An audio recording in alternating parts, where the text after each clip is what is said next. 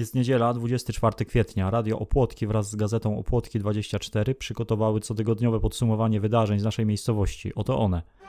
Poniedziałek. Wypadek na rogu ulicy Leśnej i Widokowej. Wykoleił się pociąg ciągnący wagony z pluszowymi zabawkami. Póki co nie wiadomo, co pociąg robił na ulicy i kiedy właściwie zjechał z torów. Maszynista odmawia składania zeznań, a na polecenie, żeby mrugnął dwa razy, jeżeli jest szantażowany, mrugał jak oszalały, co uspokoiło śledczych. Ciekawostką jest fakt, że najbliższe tory znajdują się 8 km od miejsca wykolejenia, po drugiej stronie wsi. Wtorek. Pan Joszko Sambor, najstarszy mieszkaniec Opłotek, obchodził w tym dniu setne urodziny. Jak policzyła redakcja, pan Joszko Sambor od setek lat obchodzi setne urodziny, żeby załapać się na coroczny grant dla osoby, która obchodzi setne urodziny. Czasami, jeżeli nie starcza mu na opłaty, obchodzi swoje urodziny nawet cztery razy w roku. Przez biurokratyczny bałagan wszystkie wnioski przechodzą. Nie wiemy, ile lat naprawdę ma pan Joszko, ale gratulujemy długowieczności i sprytu. Środa.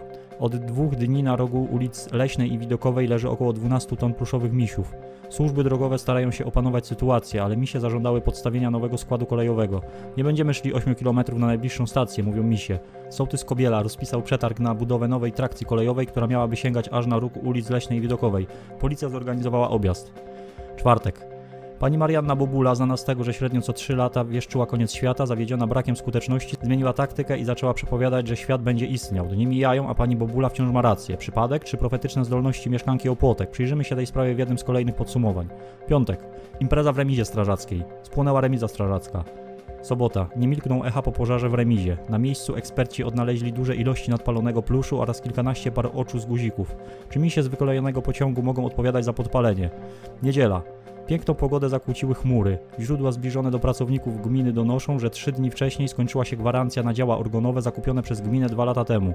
Może chodzić o planowane postarzanie produktu i o zmowę z producentami parasoli. Nasza redakcja jest na tropie spisku, trzymamy rękę na pulsie.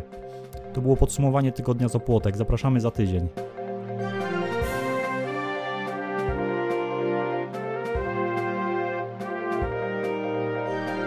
Nie chcesz przegapić historii z opłotek? Subskrybuj i odwiedź nasze fanpage. Jesteśmy na YouTube, Spotify, Google Podcasts oraz na Facebooku i na Instagramie. Do usłyszenia i do przeczytania.